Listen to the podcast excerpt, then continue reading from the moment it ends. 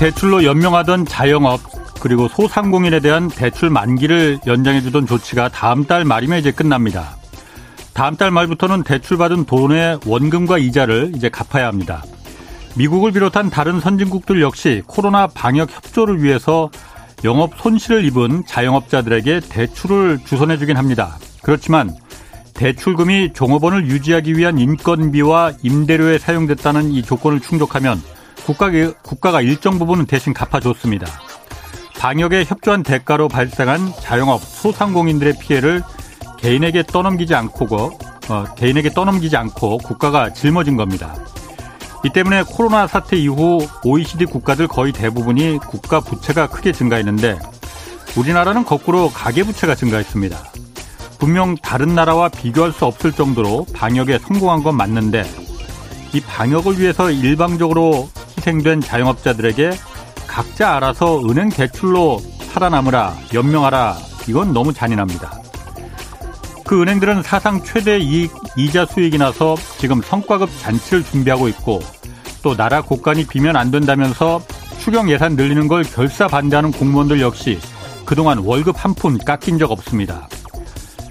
영업시간을 밤 10시까지 무려 1시간이나 연장시켜줬으니 그나마 이거 감사해야 하는 건가요? 네, 경제와 정의를 다잡는 홍반장, 저는 KBS 기자 홍사원입니다. 오늘까지 청취자를 위한 책 선물 이벤트 진행합니다. 한국의 사회 정책과 복지 시스템에 나아갈 방향을 윤홍식, 김진석, 이태수 이 등 이제 각계 지식인 7명이 2년여에 걸쳐서 토의하고 연구한 책 성공한 나라 불안한 시민을 매일 4분씩 추첨해서 드리니까요. 아, 받고 싶은 분은 성함과 연락처, 주소와 함께 짧은 문자 50원, 긴 문자 100원이 드는 샵 9730으로 보내주시기 바랍니다. 자, 홍사원의 경제쇼 출발하겠습니다. 유튜브 오늘도 함께 갑시다.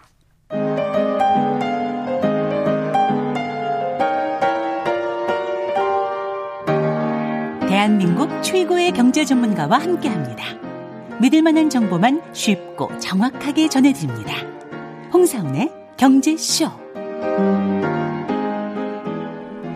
네, 세계적으로 인플레와 금리 인상, 특히 국내 부동산 거품이 이제 좀 식기 시작하면서 금융 안정 위험이 가파르게 상승하고 있다는 분석 나왔습니다. 어떻게 된 내용인지 자세히 좀 알아보겠습니다. 서영수 키움증권 연구위원 나오셨습니다. 안녕하세요. 예, 안녕하세요. 자, 오늘 금융 안정 관점에서 이제 그 부동산 시장과 금융 시장 설명해 주신다고 하셨잖아요. 네. 먼저 금융 안정, 금융 안정이라는 게 뭔지부터 좀 얘기해 주시죠. 좀 와닿지 않죠? 뭐 금융을 안정시켜야 된다 이거 아닐까요? 와닿긴 하는데.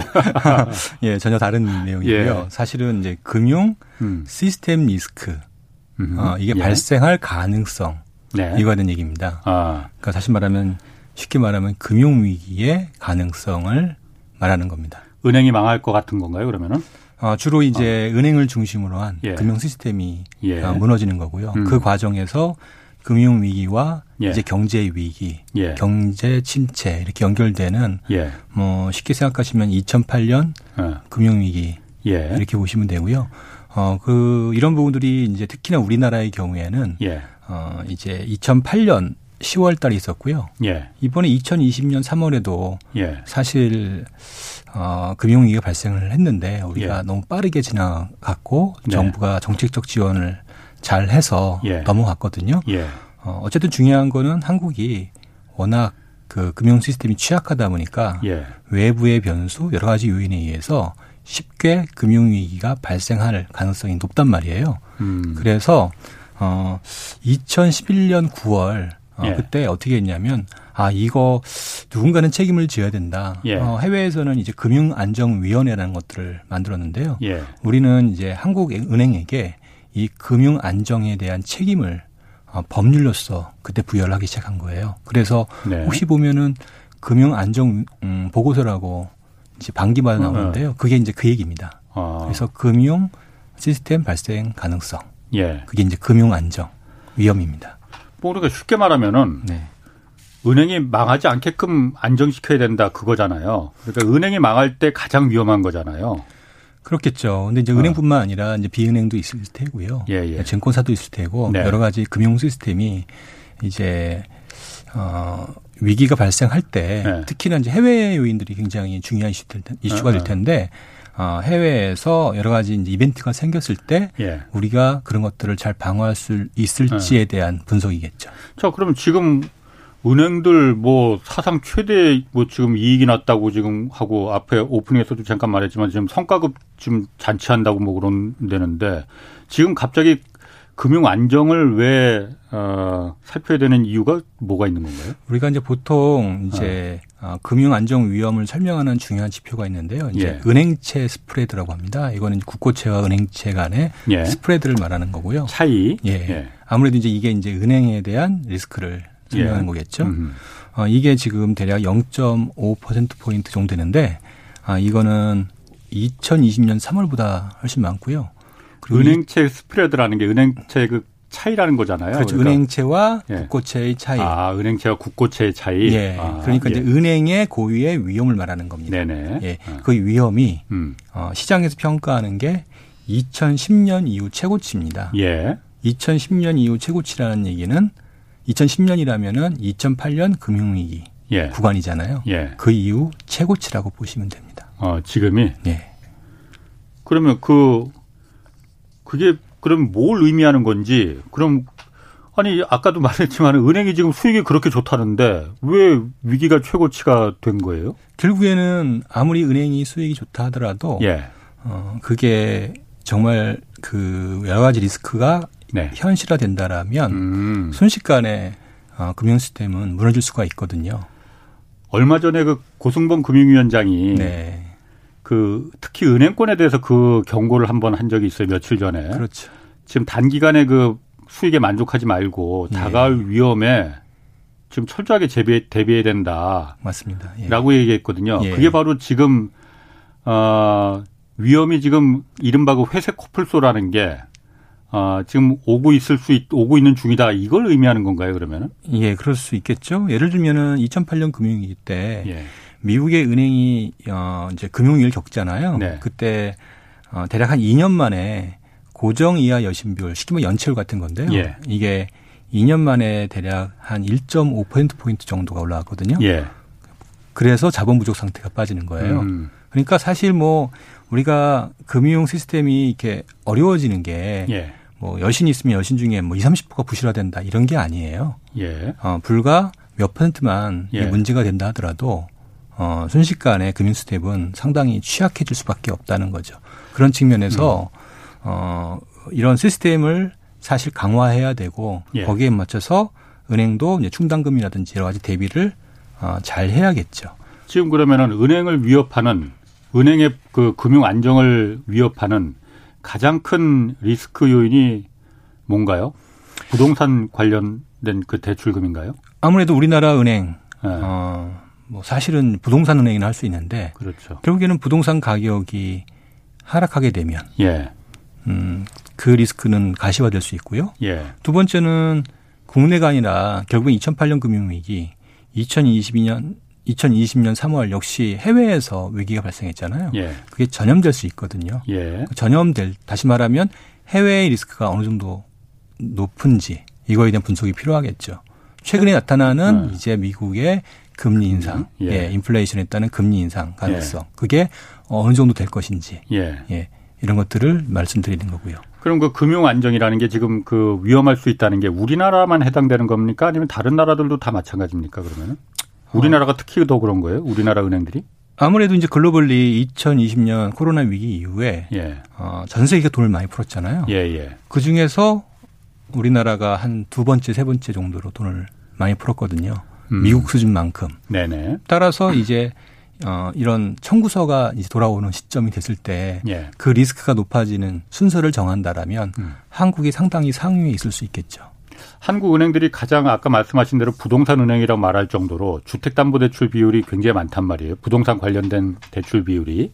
네. 지금 그럼 부동산 시장이 계속 올라가 줘야만이 그 리스크가 실현되지 않는 현실화되지 않는데 네. 지금 부동산 거품이 지금 꺼지기 시작하니까 그 얘기가 나오는 거잖아요. 금융안정이라는 약간 얘기가. 조금 음, 수정을 하게 되면 예. 어, 부동산 은행, 은행이라고 말씀을 드렸는데 예. 우리 주택담보대출 이런 식으로 접근하면은 이게 답을 구할 수가 없습니다. 예. 왜냐하면 우리나라 가게는 어, 주택담보대출로 집을 네. 그것만으로 집을 사지 않아요. 미국의 예. 경우에나 유럽의 경우에는 어, 모기지 론만 갖고 집을 사거든요. 그렇죠. 근데 우리는 그게 아니라 이제 신용대출 받아서 갭 투자하는 게 예. 일반적이에요. 예. 주택담보대출은 오히려 상당히 음. 좀 안전한 대출로 네. 좀 사용이 좀 덜한 대출이에요. 예, 예. 그러니까 아마 연결되어 있다라면은 신용대출, 음. 전세자금대출 또는 이제 어 가계성 법인들 있죠. 예. 그래서 기업 대출, 개인 사업자 대출인데 이게 이제 사실상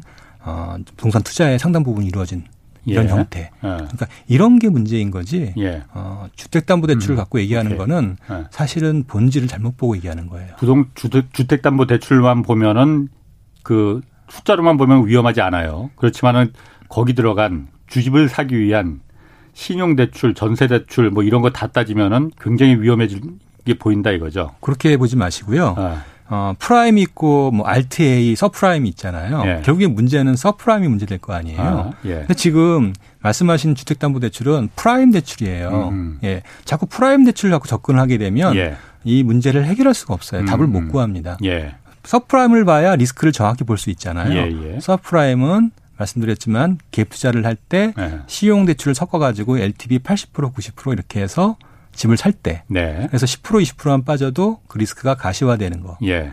그리고 이제 어 집은 그런 거고요. 그게 아니라 이제 아까 가계성 법인이라 그랬잖아요. 그래서 음. 돈이 좀 더 많으신 분들은 이제 상가, 예. 땅 예. 이런 거 이제 LTV 70% 80%로 무리하게 예. 사는 거죠. 네. 그런 것들은 훨씬 유동성이 적기 때문에 예. 자산 시장이 침체로 가게 되면은 쉽게 신용 경색 연체에 발생될 가능성이 있죠. 그럼 지금 부동산 시장이 얼마나 침체가 되길래 지금 이런 우려가 은 금융 안정이라는 우려가 나오는 거예요? 음, 제일 물론 큰 꺾이긴 했다고 해요. 그러니까 네, 아. 그렇죠. 어, 우려는 이렇게 보셔야 됩니다. 뭐 가격이 하락한다. 네. 어, 이, 이 우려가 어, 일반적으로는 아, 높다 이렇게 얘기하는 게 예. 대부분의 생각이실 텐데요. 예. 그게 아니라 사실 가장 큰 우려는 뭐냐면 거래입니다. 예. 거래량이 어, 급감을 했습니다. 그래서 2006년 이후 최저 수준. 예. 어, 그리고 2020년 12월 대비 지금 2021년 12월이 예. 대략 10분의 1 정도로 어, 거래 대금이 줄었고요. 예. 그곳에 1월 달이 또 한 10에서 15% 정도 줄었습니다. 예. 그러니까 이 얘기는 뭘 말하는 거냐면 어, 주택 시장이 매매 시장이 사실상 이제 기능을 못 하게 됐다. 이렇게 말씀을 음. 드릴 수 있습니다. 이렇게 이해하세요. 주식 시장이 예. 예. 갑자기 거래가 지금보다 10분의 1로 줄어들어서 예. 거래를 할수 없다. 그러면 어떤 일이 생길까요? 네, 주식 팔고 싶어도 못 팔면은 네. 어떻게 되나? 그냥 이거 뭐, 뭐 거기에 가격이 어. 빠지는 상황이 나타나면 예. 대부분이 이제 깡통이 나타나겠죠. 예. 그래서 신용융자로 주식을 사신 분들은 예, 음. 그냥 반대 매매로 나가는 예, 예. 그러면서 대부분 음. 다 파산하는 네. 예, 이런 형태가 되는 거죠. 어. 똑같은 논리입니다. 어. 아, 부동산도 이렇게 이런 상황이 진행되면서 예. 금리가 올라가고 대출 한도가 축소가 되면은 어쩔 수 없이 그 사람들은 예. 집을 팔아야 되는데 효과가 없잖아요. 예. 그러니까 자연스럽게 어쩔 수 없이 연체를 빠지게 되고 예. 경매로 넘어가게 되고 그러면서 파산하는 음. 이게 연쇄적으로 나타나는 거죠.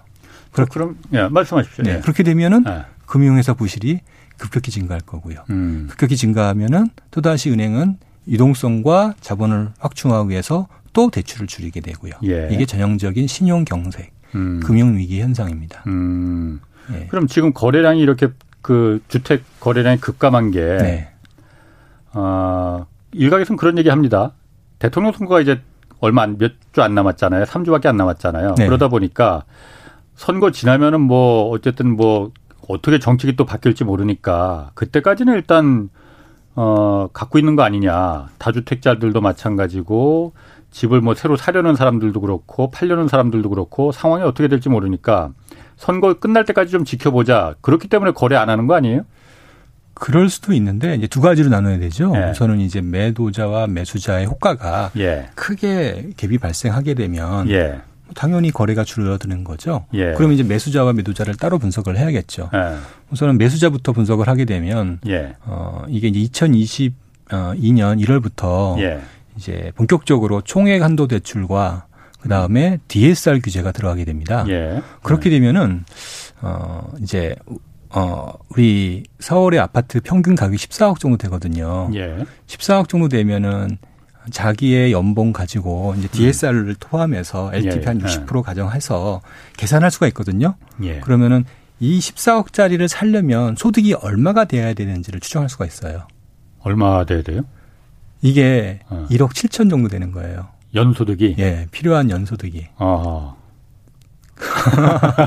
근데 예. 지금 구세청에서 파악한 예. 지금 서울시에 서울에 살고 계시는 예. 어, 평균적인 근로자의 소득은 4,300만 원이에요. 그러니까. 그럼 어. 맞벌이 해봐야 8천만 원이란 말이에요. 예. 그렇죠? 그러니까 이거를 규제하는 순간 예. 살수 있는 사람이 사라지는 거예요. 어, 어. 예. 근데 그거는 이거는 사실은 지난해도 그랬어요. 예. 그래서 어쩔 수 없이 사람들이 대부분이 담보대출이 아니라 갭투자로 샀는데 예. 이게 이제 어떤 식이 되냐면 음. 2020년, 2022년 1월부터 적용되는 DSR 규제가 이게 2억 이하로 낮춰지면서 예. 이게 신용 대출까지 영향을 받는 거예요. 그래서 음. 신용 대출 1억 원만 쓰게 되면 DSR이 소득 기준으로 5,300만 원은 돼야 1억을 받을 수가 있는 거예요. 다른 대출 하나도 안 받고. 예. 근데 1억 가지고 뒤에 저 갭투자할 수가 없잖아요. 그렇죠. 예. 네. 그럼 2억 정도는 받아야 되는데 예. 그러면은 소득이 안 맞아서 그걸 예. 쓸 수가 없는 거예요. 예. 더군다나 최근 들어서 대부분의 은행들이 어, 신용대출 한도를 소득 이내로 줄이다 보니까 음. 뭐 대부분 젊은 사람들은 4, 5천만 원 정도밖에 한도가 안 나오는 거예요. 예. 그걸로는 갭투자를 할 수가 없어요. 예. 그러니까 갭투자지도 못하고 그 다음에 일반 주거 목적으로 주담 대출을 음. 이용해서 집도 못 사게 된 거예요. 예. 살수 있는 상황이 이제 사라져 버린 겁니다. 음. 그 매수 효과가 사실상 사라져 버린 거죠. 음. 예. 어. 예. 여기에 이제 매도 효과가 예. 예. 이제 그러면은 매도자가 효과를 낮춰야 되는데 예. 안 낮추고 있는 거죠. 그러니까 거래가 지금 음. 뭐 없어진 거고요. 낮추고 싶어도 내가 영끌이다 뭐다 해서 대출 받은 그 본전이 있는데 네.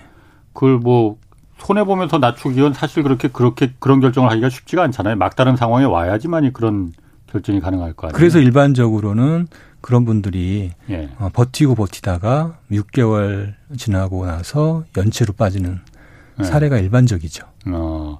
그러면 그런 그 이 부동산 거래가 이렇게 급감하고 있는 거하고 네. 이게 금융한 금융 안정에 직접적인 도화선이 될 수 있다라고 지금 우리 금융 당국은 보고 있는 거예요? 물론이죠. 당연히 지금 금리는 금리대로 이게 위험한 상태로까지 갈 수 있다라고 보는 얼마든지 갈 수 있는 거고요. 우리 아시겠지만은 지난해 전체 아, 주택 거래에 예. 2030 세대가 집을 산게 예. 전체 한40% 정도 되거든요. 예. 그리고 이 사람들이 대부분이 다 갭투자로 샀어요. 네네. 그 갭투자로 산 거의 음. 분석을 보면은 LTV가 대략 80% 정도 되거든요. 예. 음. 그러니까 여기서 10%만 빠져도 뭐 얼마든지 지금 담보가 이제 문제가 될 수 있는 그런 상황인 음. 거죠. 근데 이제 음, 음. 뭐 신용대출 계속 아까 말씀드렸듯이 예. DSR 규제가 강화되면서 한도가 예. 줄어들게 되면 예. 어, 무엇보다 안타까운 거는 주식시장, 가상자산 시장 다 지금 한꺼번에 예. 자산 가격이 떨어지면서 예. 어, 자신이 갖고 있는 지금 자산이 줄어들고 있고 음. 그 자산이 상당 부분은 신용대출과 연결되어 있기 때문에 예. 한꺼번에 어, 어떤 신용 경색 그 대출을 이제 연체가 음. 발생할 수밖에 없는 예. 이런 국면에 놓일 가능성은 사실 시간이 지나면 지날수록 높아질 것 같은데요. 그 신용 경색이 되면은 네. 그러니까 신용 경색이라는 게 집값이 떨어지니까 그걸 갖다 손해 보고 팔기라도 해야 되는데 그러기는 싫고 그러다 보니까 이자 부담이 늘어나고 그걸 연체를 자꾸 하게 되니까 은행들은 돈이 연체가 돼서 이자가 들어와야 되는데 안 들어오니까 더 네. 대출을 조이고 더 독촉하고 그렇죠. 그러다 보니까 이게 악순환이 되는 거잖아요. 되는 그러다 예. 이제 그걸 못 견디면은 대출을 받은 사람들도 파산하고 네. 은행들도 그 파산액이 많아지면은 은행들도 이제 망하는 거고 예. 그렇게 되면은 그렇게 되지는 말아야 될 텐데 그렇게 그렇죠. 되면 어떻게 되는 겁니까 그러면은? 예, 이제 어떻게 되냐는 나중에 얘기하고 예. 어쨌든 이제 그 고리를 이제 어떻게 하면은 어. 끊을 것인지 예. 그에 앞서서 이게 본질적으로 어디서부터 문제가 됐는지 예. 이런 것들을 하나씩 하나 체크하는 게 중요한 거죠. 그러면은 예. 지금 원래 그래서 은행들이 네. 그런 금융 위기, 은행들의 위기가 은행이 워낙 중요하니까 그렇죠. 끝까지 은행은 망하 은행만 안 망하면은 금융 위기로까지 가지는 않으니까 뭐 두, 경제 위기로 실물 경기는 안 좋다 하더라도 두 번째는 말씀하신 게 이제 정확한 지적이고요. 네. 여기에 사실 문제가 발생하는 모든 이제 여러 가지 위험들이 있는데 네. 은행을 갖고 얘기하지만 네. 사실 이제 은행 있고 비은행 금융기관들이 있거든요. 혹시 뭐 증권사, 보험사 어, 거기 말고 네. 이제 비은행 예금 기관이라고 해서 예. 이제 상호금융이나 아하. 예 이제 그런 회사들이 있는데 네 대략 그쪽이 한, 어, 여신 기준으로 한다라면 예. 대략 6대 4, 한, 정확히는 6.5 대 3.5 정도 되거든요. 예. 그러니까 이쪽이 굉장히 많습니다. 어, 예. 비은행권이. 비은행권이. 예. 어, 여신 기준으로는 735조 4대 은행, 4대 비은행 예금 기관 기준으로 예. 735조니까 네. 뭐 막대한 규모이죠. 예. 이쪽이 이제 어, 사실은 먼저 예. 더 어, 부실이 발생할 위험이 있죠. 그렇겠죠. 예. 어. 다만 은행이 어느 정도 튼튼해져야 예. 이걸 support 줄 수가 있는 예. 상황이 되는 거거든요. 예. 그래서 은행의 어떤 그런 건전성 그리고 음. 자본력 어, 이런 부분들이 굉장히 중요한 이슈일 수밖에 없어요. 은행권도 마찬가지로 비은행권은 제가 잘 모르겠는데 네. 은행들은 그래서 그런 위험을 대비하기 위해서 그 대손 충당금 그러니까 일종의 떼인 돈 못 받을 거 대비해서 일종의 비상금 같은 거라고 하잖아요. 그렇죠. 그걸 그 일정 비율 이상으로 그 적립해 두도록 그런 레귤레이션도 있고 그렇잖아요. 예. 그런데 그러면은 그게 충분하면은 대선 충당금이 다 은행들 수익도 지금 계속 좋았고 이자 수익 워낙 많았으니까 충분히 쌓아뒀으면은 어 떼이는 부동산 이 이렇게 침체 가격이 내려간다 하더라도 떼이는 돈이 상당 부분 있다 하더라도 어느 정도 견딜 수 있는 여력은 있지 않겠어요? 어 이 법적 회계적 기준으로는 예. 어, 오히려 충당금은 상당히 많이 쌓여 있습니다. 우리, 예. 우리는 이거를 이제 고정이하 여신 대비 충당금 적립률이라는 단어를 사용하거든요. 어이구 어렵다. 예. 아, 쉽게 아. 말하면 예. 연체한 금액 대비 예. 이제 충당금이라는 것들을 미리 예. 얼마큼 적립해야 하냐라는 부분입니다. 비상 실탄을 예, 아. 실탄을요. 그래서 그거를 계산을 하면 전 세계 주요 선진국 중에서 예. 가장 어, 상위 클래스에 있습니다. 우리나라 은행들이. 네. 예. 근데 이제 여기에 함정이 있습니다. 뭐냐면 어. 예를 한번 들어볼게요. 예. 음. 똑같은 이제 10년 만기 대출인데 음. 이자만 내는 대출이 있고요. 예. 하나는 원금과 이자를 같이 내는 대출이 있어요. 우리나라 대부분 이자만 내는 거잖아요. 예. 그러면은 예. 누가 더 연체가 높을까요? 당연히 원금하고 이자 같이 내는 게 그 연체가 높겠죠. 거꾸로 그렇다면 이자만 내는 대출은요? 그 이자는 얼마 안 되니까는 그건 꼬박꼬박 월급으로다가 받아서 내고 그런 예. 어, 여유가 좀 있죠. 차주가 동일하다고 예. 가정할 때 아. 이자만 내는 대출이 있고 원금과 이자를 같이 내는 대출이 있다라면 예. 이제 대출에 대한 충당금을 싼다라면은 예. 어떤 예. 걸더 많이 쌓아야 될까요? 원금과 원리금 같이 내는 거에 대해서 많이 더 많이 쌓야겠죠. 충당금은 사실 원리금을 예. 동일하게 같이 내잖아요. 예. 그러면 차주의 채무 불이행 리스크는 예. 어, 오히려 더 줄어듭니다. 이게 어. 어, 처음부터 끝까지 예. 그 리스크가 동일하게 될 거고요. 원리금 예. 분할해서 동일하게 지급하니까요. 그리고 그 차주도 아 내가 이만큼은 원리금을 내야 되기 때문에 예. 아, 사전에 위험을 관리하려고 해요. 음. 그래서 사실 리스크 관리 측면에서 어, 가장 손쉬운 리스크 관리 방법은 원리금 분할 상환 대출을 제공하는 거예요. 처음에 그리고 돈을 빌릴 때도 그거 맞게끔 내 능력에 맞게끔 빌릴 그렇죠. 거라 이거죠. 예, 사람도 아. 스스로가 처음부터 원리금 분할 상환을 내가 그렇겠죠. 예, 얼마를 내야 되기 때문에 예. 거기 맞춰서 그 대출을 예. 빌리게 되거든요. 예, 예. 굳이 DSR이라는 제도가 없어도 예. 원리금 분할 상환만 하나만 음, 하더라도 음.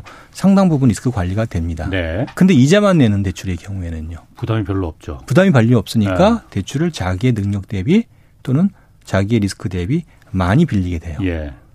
그러니까 똑같은 대출이 두 개가 있다라면 예. 당연히 위험은 원리금 분할 상환이 낮고요. 예. 이자만 내는 대출이 리스크가 높은 거예요. 그래서 그렇죠. 미국은 어. 예. 똑같은 대출이 있는데 이자만 내는 대출이 원리금 분할 상환의 대출에 비해서 많게는 1% 포인트에서 2% 포인트가 대출 금리가 높아요. 아. 이자만 내는 대출이. 예. 예. 이런 시스템에 대한입니다. 그래서 예. 상식적으로 얘기한다면 이자만 내는 대출이 충당금이 훨씬 더 많이 내야 들어가야 돼요. 어. 근데 이제 문제가 생겼습니다. 뭐냐면 회계 기준에 예. 어, 충당금을 적립하는 방식이 예. 연체율 기준으로 쌓는 거예요. 쉽게 말하면요. 연체율 기준으로? 예. 이자만 내면 연체율이 거의 없지. 없게 잡히잖아요. 예, 예. 원리금 분할 상환하면 그럼 많이 잡히죠. 많이 잡히잖아요. 그러니까 예. 분명히 지금 리스크는 이자만 내는 대출이 리스크가 적고, 아. 예. 원리금 분할 상환 대출은 리스크가 많단 말이에요. 예. 예. 이렇게 잡히면 안 되잖아요, 사실. 근데 거꾸로 된 거예요, 지금. 연체 발생할 가능성을 갖고 하게 되면은 원리금 분할 상환한 대출이 예. 충당금이 많이 잡히고 예. 이자만 내는 대출은 충당금이 적게 잡히는 거예요. 아, 그러면 지금 정리를 해 보면은 좀 황당하네. 네. 그러면은 그 정리를 해 보면은 우리나라 은행들이 충당금을 비상시에 떼일 거에 대비해서 적립금을 쌓아두는데 우리나라는 그냥 연체율로만 그걸 따진다 이거죠. 그렇죠. 그러다 보니까는 우리나라의 대부분의 그 대출이라는 게 뭐 몇 년 거치해서 원금은 나중에 갚지 않아도 되고 나중에 한꺼번에 갚고 이자만 조금 조금씩 갚아라 그러니까 연차가 거의 없으니까 없으니까 충당금 쌓일 일이 없는 거예요. 충당금을 그래서 안 쌓아도 된다 법적으로. 예. 회계 기준상 그렇습니다. 근데 이게 뭐가 문제냐면 네. 어, 이게 IFRS는 이렇게 쌓는 게 맞고요. 국제 회계 기준. 예, 회계 기준으로요. 예. 문제는 뭐냐면 원리금 분할 상환 대출이 보편화되어 있어야 되는데 예. 그렇지 않다는 게 문제인 거예요. 그렇죠. 우리는 대부분 이자만 내는 대출인 거예요. 그게 예. 문제인 거예요. 그러면 이 문제를 어, 어 충당금을 해결해야 되는데 그거를 해결하지 못했던 거죠. 예. 그러다 보니까 우리가 선진국과 비교해 보더라도 미국의 예를 들면 미국이 평균적으로 한 1.5% 정도 예. 전체 총 여신 대비 충당금을 쌓는데 우리는 예. 이제 0.4% 정도 예. 예. 상대적으로 적게 충당금을 쌓은 거고 예. 그래서 이제 어 정부에서 연말에 어 충당금을 많이 쌓라고 얘기를 했는데 예. 이 근본적인 이 기준을 바꾸지 않으면 사실상 충당금을 쌓을 수 있는 방법이 없었던 거예요. 그러니까 연체료 기준으로 타면은 당연히 이자만 내는데 연체가 그렇게 될 리가 없죠. 연체하면 또 이 대출도 또 추가로 안 나오니까. 그렇죠. 그래서 이게 일종의 2008년 금융위기에 아, 구조적 이유라고 예. 생각을 했던 거예요. 이게 바젤 음. 2에서 시작되는데 예. 그래서 아 이러면 안 된다. 그래서 예. 도입된 게 IFRS 9이라는 제도입니다. 음. 그건 뭐냐면 그렇게 하지 말고 어, 이렇게 원리금 분할 상환을 하지 않는다라면 예. 리스크가 제대로 반영되지 않는다. 예. 그러면 충당금을 쌓을 때 전체 상환 능력을 평가해서 예. 개별 개별 개별 상환 능력 평가에 충당금을 쌓아라. 예. 요 제도가 2018년도에 도입됐어요. 아니 그러면은 네. 우리나라 대출 그 관행이 대부분 몇 년 거치해서 이자만 내는 거라는 걸 누구나 다 알고 있는데 저도 이렇게 알고 있는데 그렇죠. 금융 당국도 알고 있을 테고 정부 행정부도 알고 있을 테고 은행들도 알고 있을 테고 이게 나중에 폭탄이 될 수 있다. 그 부동산 거품이 꺼지기 시작하면은 이걸 다 알고 있을 텐데 그 충당금은 그래서 연체료 기준으로 법적으로 돼 있으니까 원래는 100을 쌓아야 되는데 연체료 기준이니까 한 30만 쌓아도 돼. 이래도 안 걸려. 법적으로 문제가 안 돼. 이렇게 됐다는 거잖아요. 아니 뭐 이걸 그... 왜 이렇게 해놨습니까 그러면은? 어. 제 너무 민감한 질문인데요. 어. 아, 그게 뭐가 민감해? 당연히 궁금한, 당연히 그런 궁금증이 드는데요. 네. 아.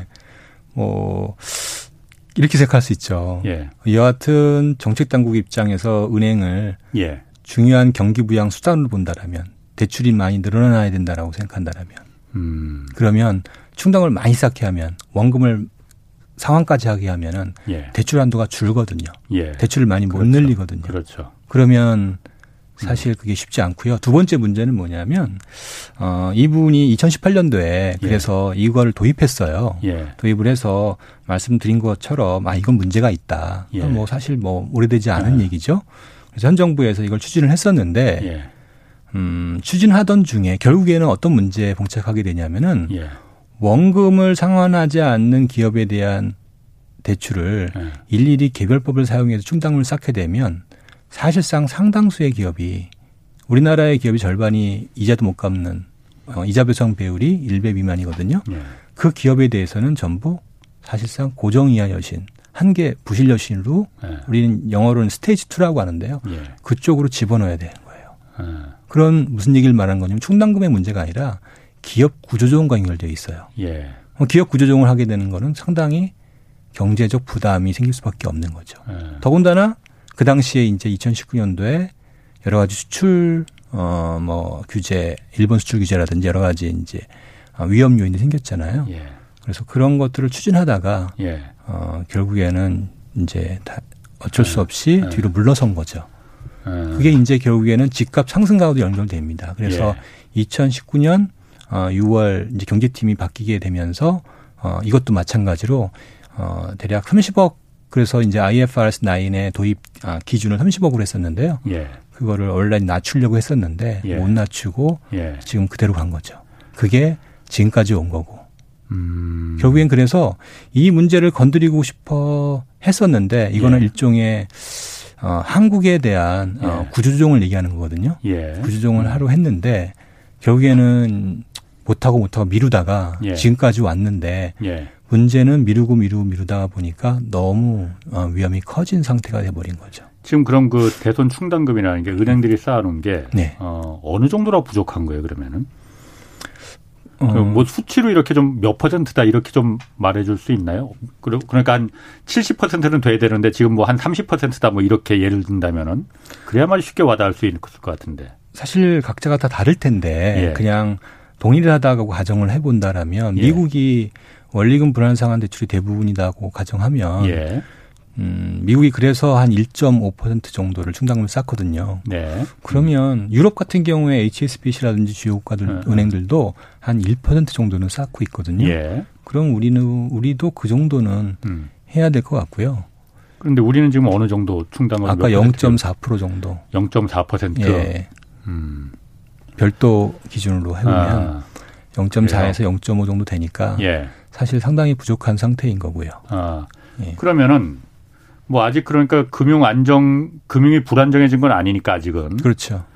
지금부터라도 은행들 가뜩이나 좀 그 4대 은행 은행 지주 그룹들이 뭐 14조 원이 작년에 순수익이 났다고 하잖아요.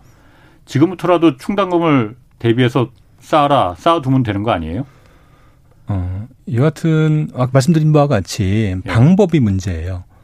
어, 어, 어, 이거를 쌓게 된다는 얘기는 예. 기업 구조조정과 연관되어 있다는 걸 아셔야 되고요. 예. 또한 나아가서 쌓게 되면은 어, 차주의 원리금 상환 부담도 늘어날 거예요. 예. 아까 말씀드린 바와 같이 두 가지 방식이라고 말씀드렸잖아요. 예. 원리금 분할 상환 대출을 바꾸는 게 하나 있고 예. 그렇지 않은 대출의 경우에는 이제 개별법으로 일일이 상환 능력에 의해서 예.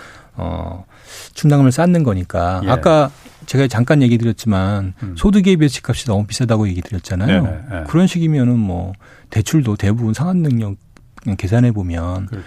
어, 평균 DSR이 70% 음. 넘거든요. 예. 그럼 상당수가 충당금을 쌓아야 되는 부분들이어서 예. 뭐 그렇게 되면 음. 뭐 대출 한도도 줄고요. 이거는 예. 경기와도 상당 부분 연결되어 있습니다. 어. 그래서 의사 의사 결정하기가 사실 상당히 어려운 부분들이 있는데요. 예. 그럼에도 불구하고 지금 이슈화 되는 거는 어 이게 국내만의 문제가 아니라 해외 이슈가 있기 때문에 그래도 어쨌든 좀 적극적으로 구조조정을 해야 되는 상황이다. 어, 음. 충당금을 많이 올려야 되는 상황이다. 그 부분에 대해서는 좀 금융감독 당국도 좀 인지하고 있는 것 같고요. 예. 그래서 지금 계속 검토하고 있는 것으로 알고 있습니다. 해외 이슈라는 건 뭐 금리 인상이나 인플레 이 얘기를 말씀하시는 것 같은데 그렇죠. 그 얘기는 예. 잠깐 좀 네. 뒤에 하고 네.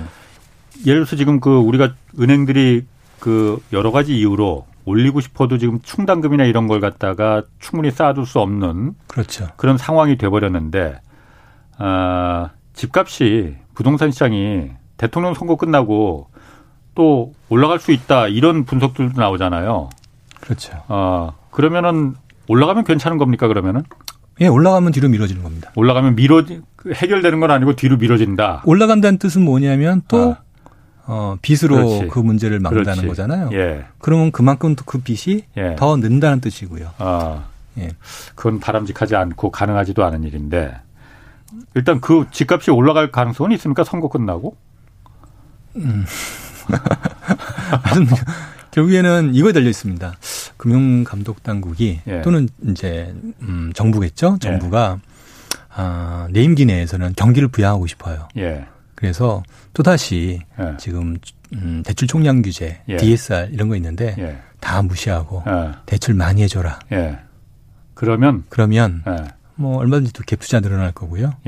아직까지 투자 심리는 살아 있거든요. 그러니까 뭐 그러면 또 어, 그러니까 지난번에 예.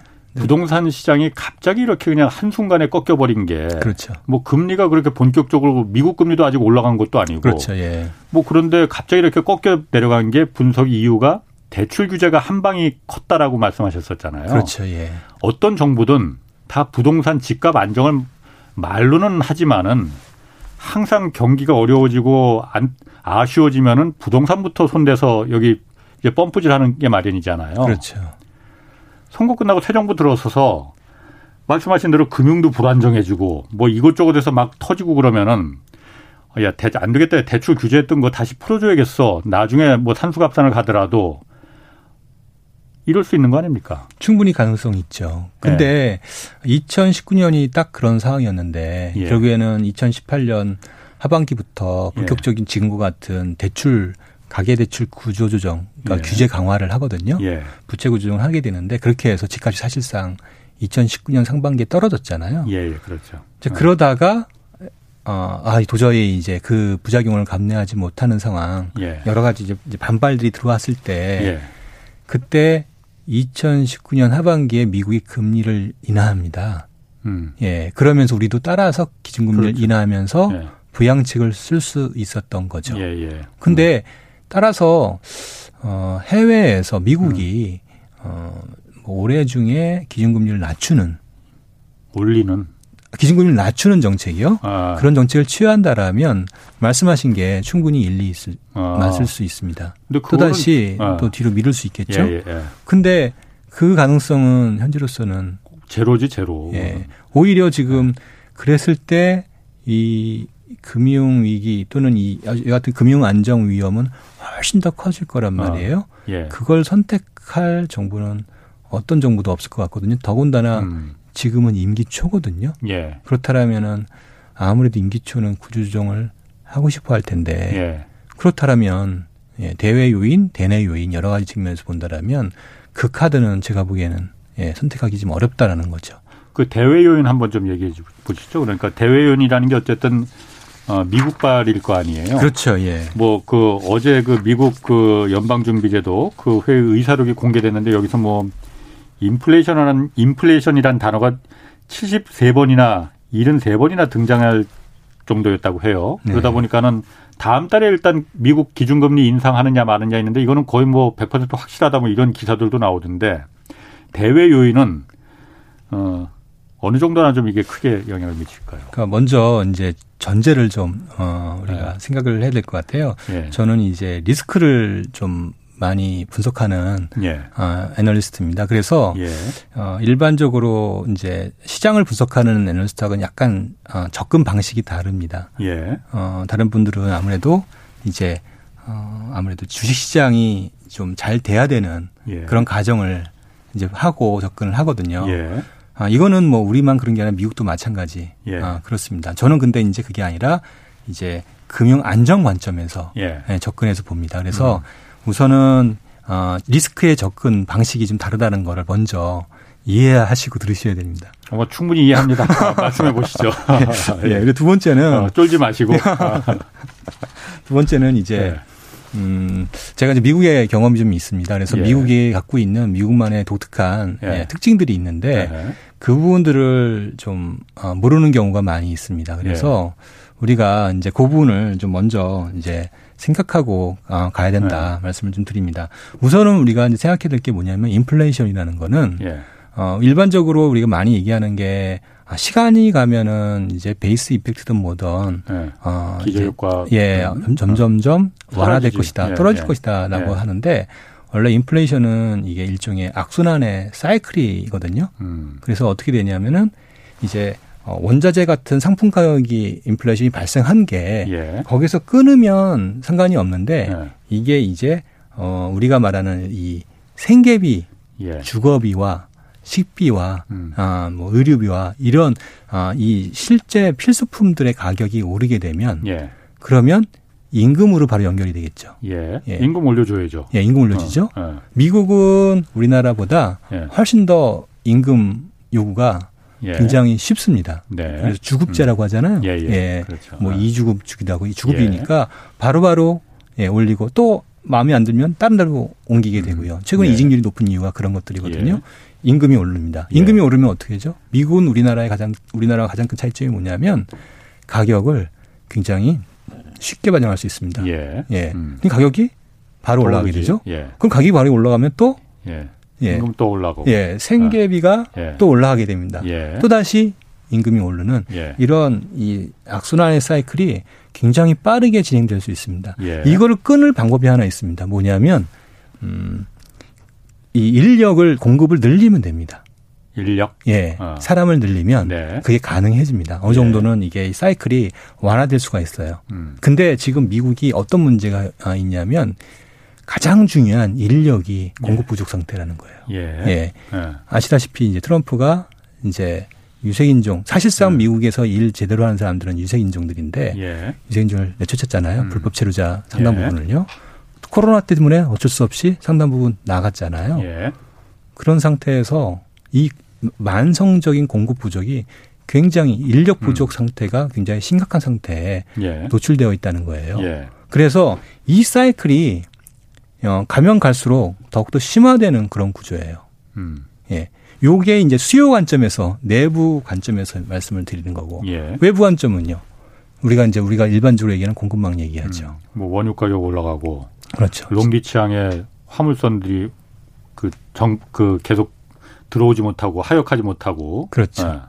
그리고 지금 가장 많이 얘기하는 게 ESG 얘기하잖아요. 예, 예. 그렇죠. 결국엔 다그 음. 인플레이션 이슈거든요. 예. 그러니까 우리가 예, 아셔야 될 거는 FRB에 있는 멤버들은 네. 전부 예. 어, 디플레이션 시대에 살았던 거예요.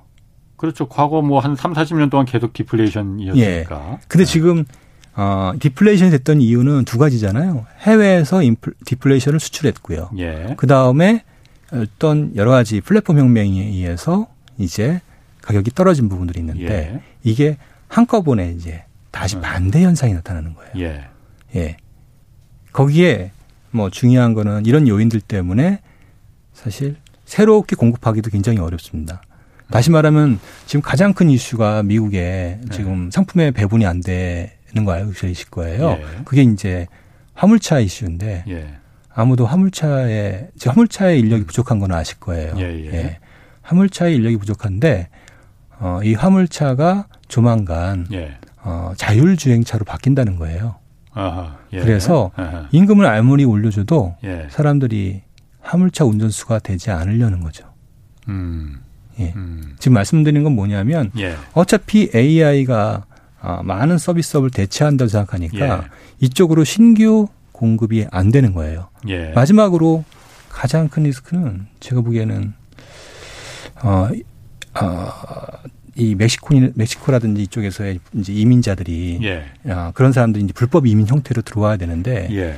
이것조차도 사실 쉽지 않은 음, 음. 뭐 물론 코로나 문제도 있겠지만 예. 최근에 주거비라든지 여러 가지 비용적인 측면에서도 예. 문제가 생겨서 쉽게 해결되지 않을 것 같아요. 예. 그러니까 다시 말씀드리냐면은 예. 이 이슈는 이 과거에 보지 못했던 예. 예 이것들이 한꺼번에 터지는 거다라고 예.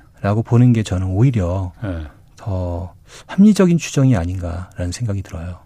그럼 인플레이션이 지금 어쨌든 공급망이 큰 이슈 중 원인 중에 하나였기 때문에 네. 그 기저 효과도 그렇고 공급망도 어느 정도 이제 풀릴 가능성이 있으니 올 하반기부터는 점차 정상화 될 거다. 뭐 2부 빠르면 2분기 이런 전망도 있었는데 그럴 가능성 없다. 지금 이렇게 보시는 거예요? 우선은 대표적으로 이런 거예요. 지금 네. 미국의 집값이 20% 올랐거든요. 예. 지금 월세가 10에서 20% 정도 올랐는데요. 예. 어, 반영되는 물가 지수에 반영되는 상승률은 예. 5%밖에 안 돼요. 네. 어. 예. 다시 말하면은 물가 지수라는 게 예. 어, 체감 지수와 예. 괴리가 상당 부분 있거든요. 예. 이게 이제 후행하는 경향이 있는데 예. 그런 것들이 시간을 두고 하고요. 두 번째 아까 얘기했던 식품도 지금 빠른 속도로 올라가고 있는 추세예요. 이 두 개만 합쳐도 전체 가중치가 50% 가까이 되거든요. 예. 근데 이제 이게 지금 가파르게 올라가고 있는데 음, 음.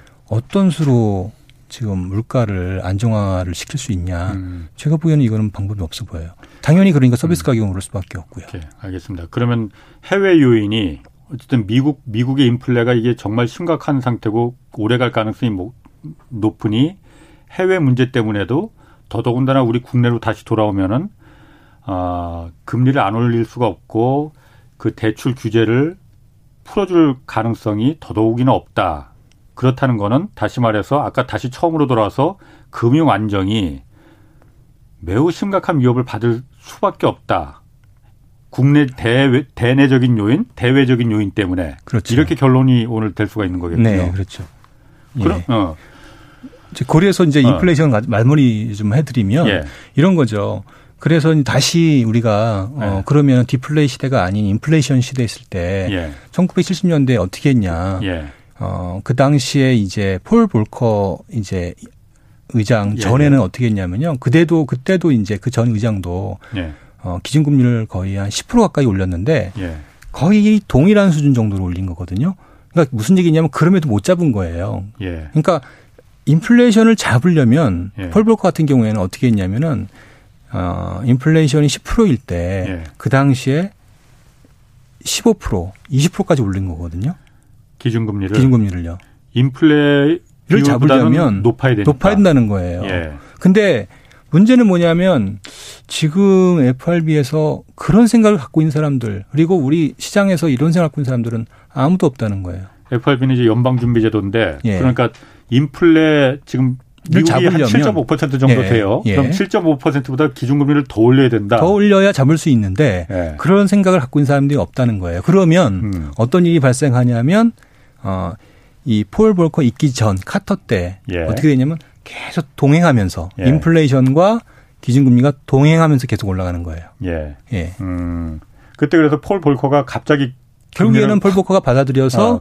아 이러면 안 되겠다. 어. 예, 그래서 최고 금리를 20%까지 올렸죠. 그렇죠. 그러면서 카터가 재선에 실패했고. 예, 중요한 거는 그럼에도 불구하고 어 인플레이션을 잡는데 대략 3년 정도가 걸렸어요. 음, 그렇게 해서 잡긴 잡았군요. 그러면. 예, 그렇게 했는데도 3년이 예. 걸렸는데 예. 지금처럼 뭐 25bp 올리니 50bp 올리니 이런 식의 예. 예, 어, 스텝으로 인플레이션을 잡는다. 제가 보기에는 뭐 전혀 불가능해 보여요.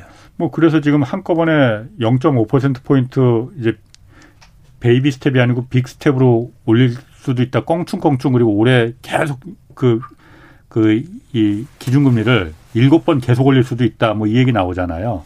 그게 말씀하신 대로 인플레 비율보다는 기준금리가 더 올라가야만이 인플레가 잡힐 수 있다.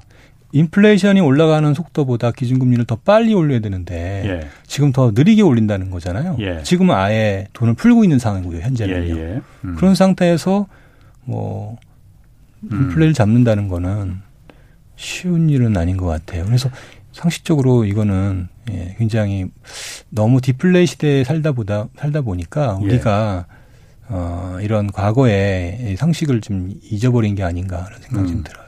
자, 그러면 그 대외적인 요인도 그렇게 계속 안 좋은 방향으로 어, 희망적이지 못한 방향으로 그 전망이 되고 있고 그러면은 결론적으로 그럼 금융 안정으로 다시 돌아 그게 사실 가장 중요하잖아요. 그렇죠. 예. 은행이 최소한 은행은 무너지면 안 된다. 다른 건 다른 것도 무너지면 안 되지만은 그러면 은행이 무너질 가능성 뭐 좀 직접적으로 한번 얘기, 얘기를 해봐 주시죠. 그러니까 아까 제가 수치로 말하는 건 좀그 자꾸 말을 안 하시는데 어느 정도 좀 가능성이 지금 있길래 이런 얘기가 나 오늘 우리가 지금 이런 얘기까지 해야 되는 건지 그리고 금융위원회에서도 계속 이 경고를 하고 있고 가능성에 대해서는 예. 뭐 단언하기에는 좀 어렵고요. 어. 예. 아, 그래도 그래야지 우리가 대비라도 할 거 아니에요. 아, 분명한 거는 제가 말씀드렸던 제가 이제 이런 얘기를 드리는 이유는 뭐냐면 예. 이게 이제 저는 리스크 관점에서의 일종의 예. 이거를 테일 리스크라고 얘기하거든요.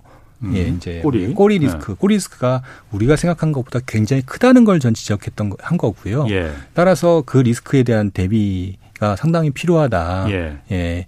예. 어, 그런 측면에서 이제 말씀을 좀 드린 거고. 그 대비 어떤 게 있어요? 그러니까 시간이 그렇게 많지 않아서 뭐 할 수 있는 대비가 있긴 있는 겁니까? 우선은 저는 지금 상당히 시급한 게 예. 어, 채무 재조정이 좀 상당 부분 어, 음. 필요하지 않을까 생각이 되는데 예. 어, 혹시 좀 오해하신 게 제가 이런 얘기를 드렸는데 어. 정부가 책임진다 이게 아닙니다. 이거는 예. 어, 은행이 스스로 음. 이제 해야 될 일입니다. 그래서 예. 과도한 빚을 갖고 있는 사람들을 음. 채무 재조정을 하면서 예. 대신 이제 문제가 뭐냐면은 갭 투자하신 분들이 있잖아요. 그래서 2년 내에 팔게 되면 이제 음. 세금이 발생하는 거라든지 이런 것들을 좀 지원한다든지. 알겠습니다. 예. 오늘 거기까지 하셔야겠어. 네. 자, 끝내겠습니다. 홍사원의 경제쇼였습니다.